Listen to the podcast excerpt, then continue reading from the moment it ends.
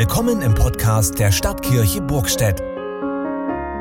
Hier hören Sie regelmäßig Predigten mit Tiefgang und weitere interessante Beiträge unserer Kirchgemeinde.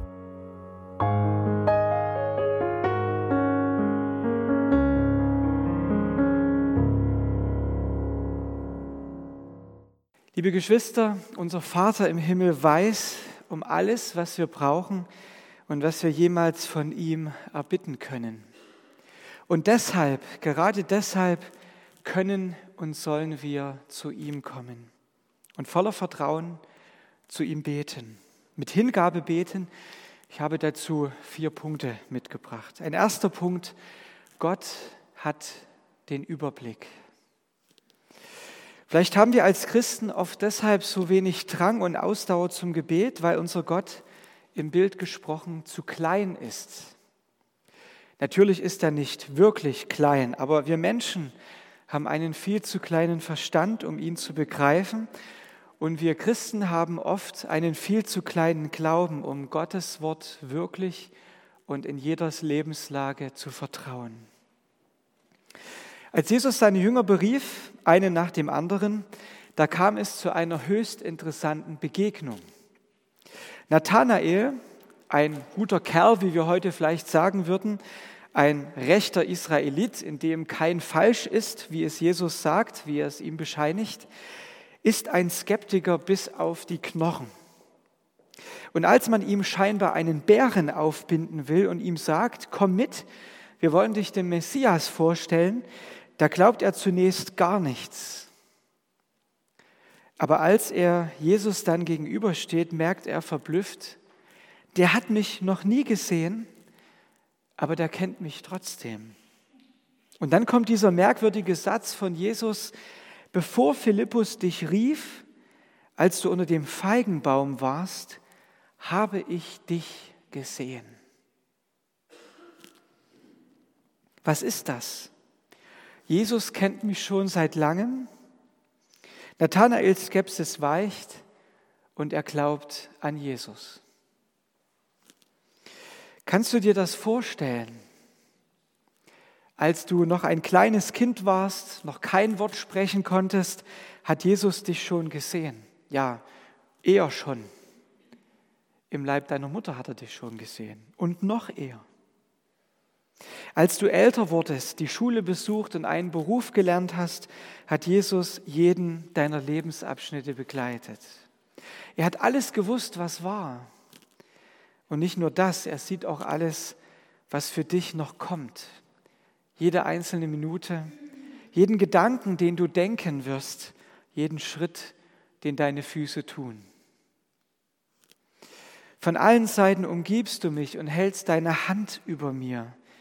Diese Erkenntnis ist mir zu wunderbar und zu hoch, ich kann sie nicht begreifen. Deine Augen sahen mich, als ich noch nicht bereitet war, und alle Tage waren in dein Buch geschrieben, die noch werden sollten und von denen keiner da war. So bekennt es schon David in Psalm 139, lange Zeit vor Jesu Geburt, und er war nicht weniger erstaunt über diese Tatsache als später Nathanael. Gott erfüllt also nicht nur den Raum bis zu den entferntesten Sternen, sondern er steht auch zugleich über der Zeit, jenseits von Vergangenheit, Gegenwart und Zukunft. Und deshalb hat er den absoluten Überblick. Ja, diese Erkenntnis ist wirklich zu hoch für uns Menschen. Und die paar, äh, die paar Pfund graue Masse in unserem Schädel, die uns denken und fühlen lässt, die ist zu klein, um das zu begreifen. Wie groß ist eigentlich dein Gott? Besser gesagt, wie groß ist Gott für dich? Wenn wir uns das klar machen, dann verstehen wir auch, wie Jesus hier sagen kann, euer himmlischer Vater weiß, was ihr bedürft, sogar schon bevor ihr ihn bittet. Er ahnt ja jedes deiner Gebete voraus, bevor du es in Gedanken formst und bevor es dein Mund ausspricht. Was hat das für Konsequenzen, wenn wir an unser Gebetsleben denken? Was hat das für Folgen? Ich versuche mal aus dem Text Schlussfolgerungen für unsere Gebetspraxis zu ziehen. Deshalb als zweiter Punkt, ist Beten eigentlich nötig? Ein spitzfindiger Mensch könnte jetzt kommen und sagen, ja, wenn das so ist, muss ich denn dann überhaupt noch beten? Wenn mein Vater im Himmel ohnehin schon alles weiß, was ich bitte, kann ich mir dann nicht die Zeit zum Beten sparen und mich Wichtigerem zuwenden? Da Gott hier ausdrücklich mit dem schönen Bild des Vaters beschrieben wird, hilft vielleicht ein Beispiel aus dem Familienleben. Wann immer ich an unsere Kinder denke, dann fällt mir auf, dass wir als Eltern doch schon immer etwas vorausschauend planen müssen. Wenn der Winter kommt, sollten genügend warme Sachen griffbereit sein. Wenn der Kühlschrank sich leert, geht man einkaufen. Man weiß, was die Kinder brauchen und so ist man dann darauf vorbereitet, wenn sie dann fragen, gibst du mir bitte meine dicke Jacke? Darf ich mir aus dem Kühlschrank meine Lieblingswurst oder vielleicht für unsere Kinder gesprochen mehr, meine Lieblingspudding herausholen. Unser himmlischer Vater ist ebenfalls darauf vorbereitet, wenn wir kommen und etwas brauchen. Im Unterschied zu uns Menschen ist er aber schon für alles gerüstet und er muss nicht erst los und Besorgungen machen. Er muss nicht einkaufen gehen. Ist das nicht großartig? Er hat ja schon alles. Und trotzdem möchte er, dass wir zu ihm kommen im Gebet und ihn darum bitten. Im Vergleich gesprochen, was würdest du denken, wenn deine Kinder nicht mit dir reden würden und sich einfach alles nehmen, ohne einmal Bitte und Danke zu sagen? Oder wenn die Enkel zu Besuch sind und einfach alles leer plündern? Und so möchte auch unser Vater im Himmel, dass wir ihm unser Vertrauen und unseren Respekt ausdrücken. Wir tun das, indem wir um das beten, was er schon längst für uns bereitgestellt hat. Er wird uns nicht alles geben, was wir wollen. Das ist auch klar. Bei manchen Dingen zumindest wird uns das früher oder später klar. Wenn deine Kinder oder Enkel kommen und dich bitten, bekomme ich zwei Kilo Süßigkeiten oder endlich den eigenen Fernseher fürs Kinderzimmer zur Dauerberieselung, dann wirst du vielleicht, hoffentlich sagen, das kann ich dir nicht geben, das ist schädlich für dich. Und so wird dir auch dein himmlischer Vater nicht alles geben und du wirst auch nicht immer einsehen, warum er dir dieses gibt, das andere jedoch nicht. Und manchmal wird das brutal hart sein, weil uns eben das Verstehen in dieser Situation fehlt. Aber eines darfst du dabei immer wissen. Er weiß, was du brauchst, bevor du ihn bittest.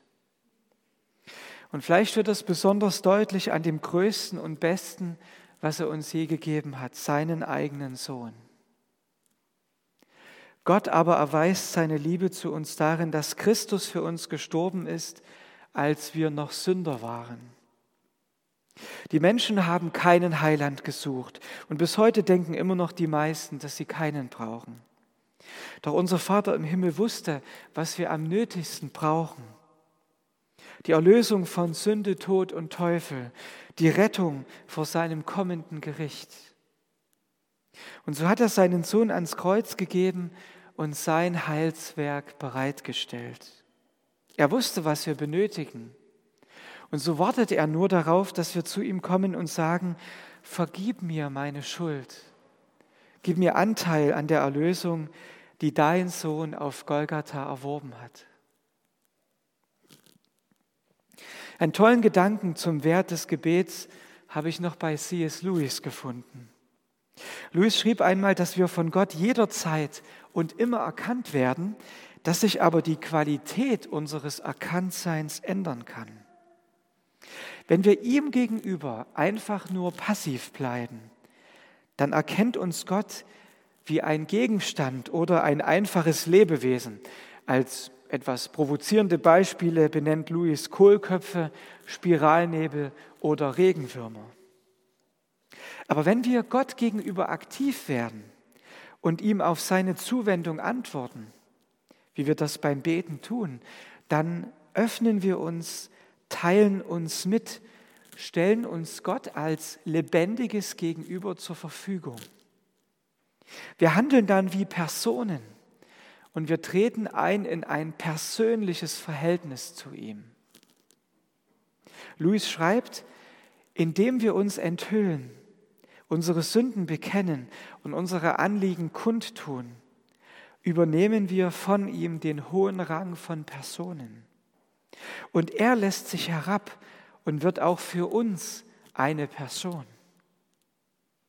Gott benimmt sich gewissermaßen einem Menschen gegenüber so, wie dieser Mensch sich Gott gegenüber benimmt. Er spricht als ich, wenn wir ihn wahrhaft du nennen. Ich sage den letzten Satz nochmal. Er spricht als ich, wenn wir ihn wahrhaft du nennen. Das funktioniert natürlich nur, weil Gott uns das ermöglicht, dass wir ihn Vater nennen. Aber wenn wir uns von ihm in ein persönliches Verhältnis zu ihm rufen lassen, dann wird das eben den Charakter unserer Beziehung zu Gott verändern.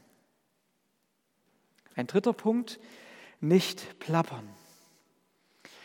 Vielleicht kennt ihr den Ausdruck gebetsmühlenartig. Man gebraucht dieses Wort, wenn etwas immer und immer wiederholt wird, eben gebetsmühlenartig, wie zum Beispiel die Wahlversprechen der Politiker oder die Beteuerungen der Spitzensportler, dass garantiert keiner gedopt hat, oder die Aussicht auf ein Ende der Corona-Krise. Aber diese Gebetsmühlen, die gibt es wirklich. Vielleicht hat jemand von euch Bilder aus Tibet gesehen. In diesem Land, das wegen des Himalaya-Gebirges auch als das Dach der Welt bezeichnet wird, hängen viele Menschen dem Buddhismus an, der vom Dalai Lama repräsentiert wird. In Tibet gibt es jedenfalls eine besondere Form, wie die Menschen zu dem beten, was sie zumindest als eine Art Gottheit verehren.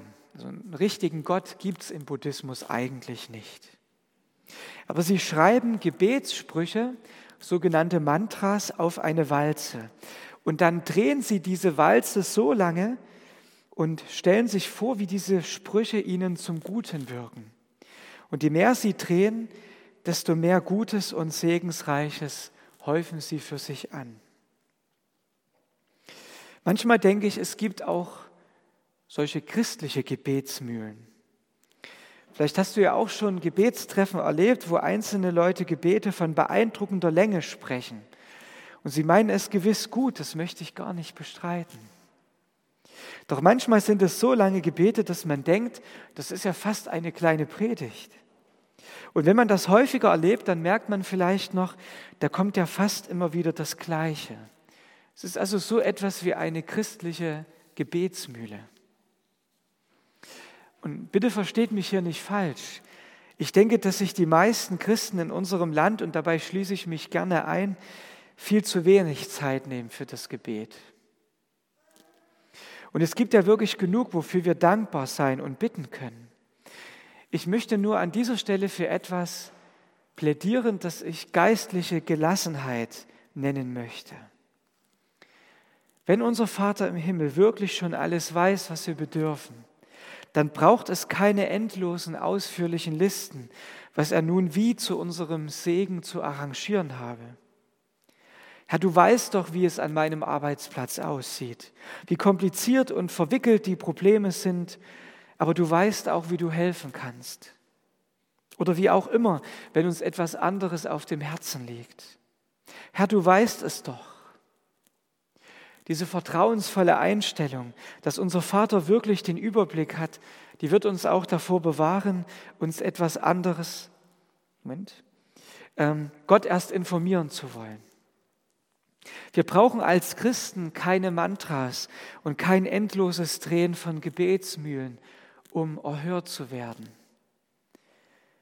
Ich glaube, das ist erstmal eine Entlastung. Wir brauchen unserem Herrn zu unseren Bitten auch keinen Katalog von detaillierten Ausführungsbestimmungen zu geben. Herr, du weißt doch, wie es aussieht. Wir müssen nicht plappern, sondern dürfen einfach vertrauen. Mit geistlicher Gelassenheit ist das nicht eine tolle Zusage?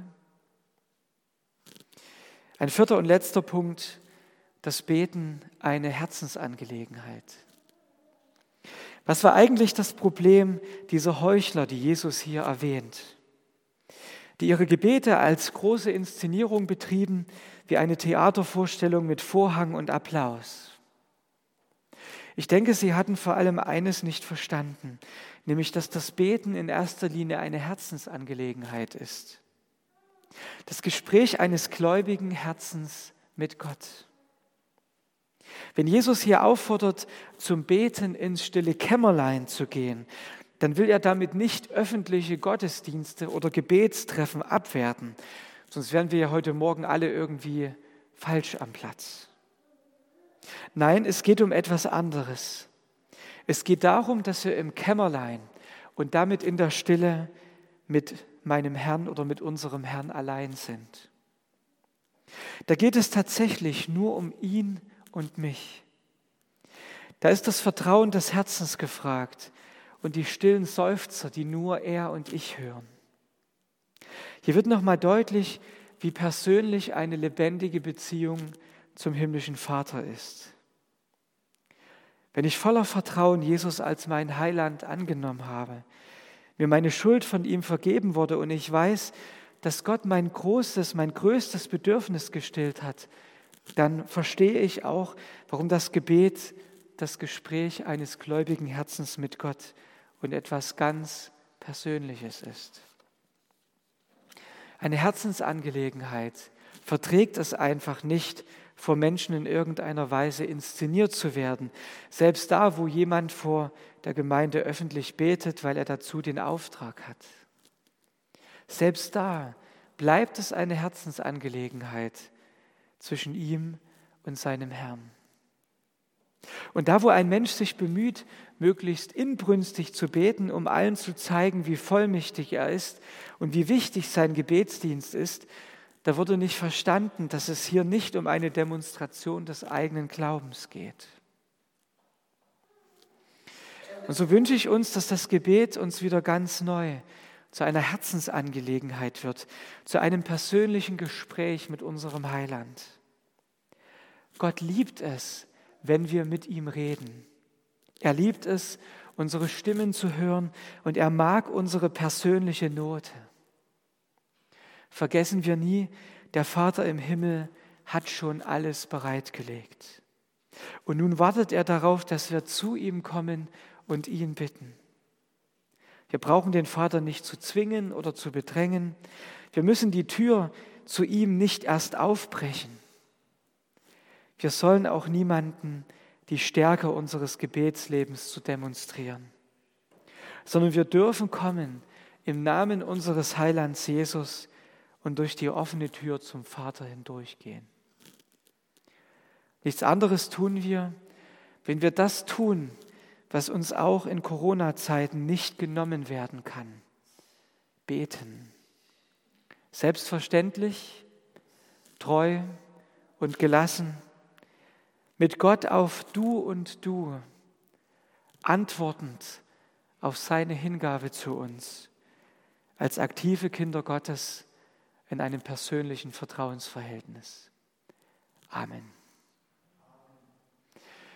Und der Friede Gottes, welcher größer ist als alle unsere Vernunft, bewahre eure Herzen und Sinne in Christus Jesus, unserem Herrn. Amen.